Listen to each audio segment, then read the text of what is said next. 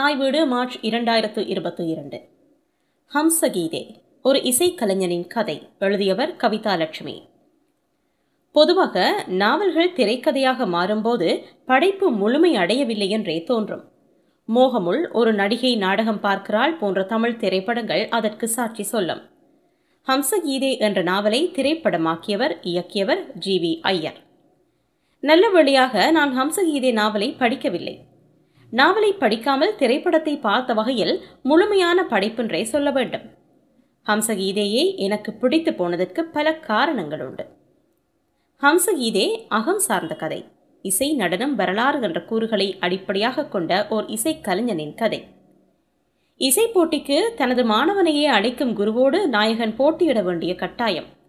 குருவை மாணவன் வென்று விடுகிறான். தோல்வி காரணமாக அவமான எண்ணத்தில் குரு தன்னை மாய்த்துக் கொள்கிறார். மாணவன் வெங்கட சுப்பையா. இசையில் பெரும் ஞானமும் பற்றும் உள்ளவன். எமது சமூகத்தை பற்றி சொல்லத்தான் வேண்டுமா?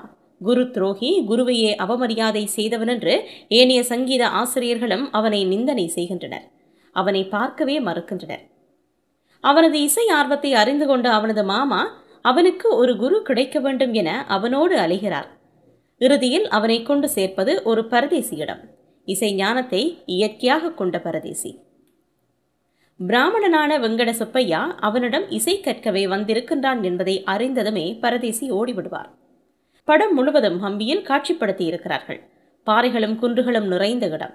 பரதேசியை தேடிச் செல்வதும் இசையை கற்பதற்காக தனது காதணியை விற்று பரதேசிக்கு சாராயம் வாங்கி கொடுப்பதும் பிச்சை எடுத்து உணவு கொடுப்பதும் என அவனது இசை பயணம் தொடர்கிறது. பரதேசியும் இறந்து போக நாயகன் ஊருக்கு திரும்புவதும் அவனது திறமையால் அரசவை கலைஞன் ஆவதும் அதனால் அகங்காரம் கொண்ட மனநிலையை அவன் அடைவதும் ஒரு கலைஞனது வாழ்வில் நிகழக்கூடியவையே. அகங்காரத்தினால் சாமகானத்தை காமகானம் என்று பாடிவிட அவமானப்பட நேர்கிறது. அவனது வாழ்க்கையில் ஒவ்வொரு தீர்ப்பு முனையும் அவனுக்கு ஒருவித ஞானத்தை அளிக்கிறது. ஒரு கட்டத்தில் அரசவை உத்தியோகத்தை மறுத்து அவனை விரும்பிய ஒரு தாசியிடம் செல்கிறான். அவளிடம் செல்வதற்கு பணம் வேண்டும். ராகங்கள் இரண்டை அடகு வைக்கிறான். பணத்தை மீளக் கொடுத்துவிட்டே அவ்விரு ராகங்களையும் பாடுவேன் என அவன் அடகு வைத்த ராகங்கள் கல்யாணியும் பைரவியும். அவளோ தன்னை மறந்தாலும் பாடுவதை மறக்காதே என்று ராகங்களை மீட்டு வந்த சீட்டை கொடுத்து வழி அனுப்புகிறாள். அன்றிலிருந்து தனக்காக மட்டும் தனது அகம் விரும்புவதை மட்டுமே பாடிவரும் சுதந்திர கலைஞனாக வாழத் தொடங்குகிறான். மலை குன்றுகளுங்கும் அவனது பாடல் ஒலிக்கிறது. இக்காலத்தில் ஆட்சி மாறுகிறது. திப்பு சுல்தான் ஆட்சி வந்த காலம். வெங்கட சுப்பையா திப்புக்கு முன் பாட மறுத்து விடுகின்றான். பாடாவிட்டால் அவனது நாக்கு அறுக்கப்படும் என்ற கட்டளை பிறப்பிக்கப்படுகிறது. வெங்கட சுப்பையாவோ தானே தனது நாக்கினை அறுத்து அரசனுக்கு அனுப்பி வைக்கின்றான்.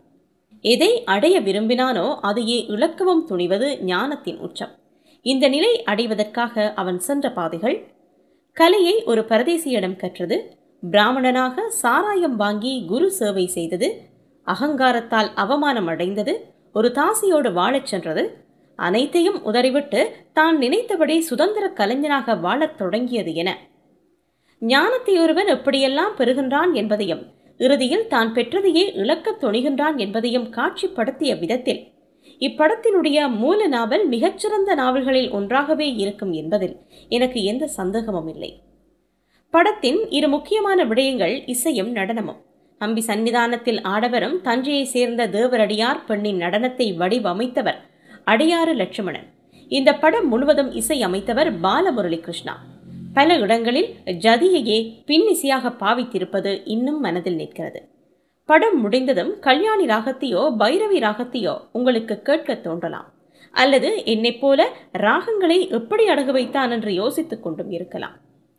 இந்த படத்தை பார்த்தபின் புதிதாக வந்த படங்களை பார்த்து மனநிலையை குழப்புவானேன் என்று வேறு படங்களை இன்னும் பார்க்கவில்லை.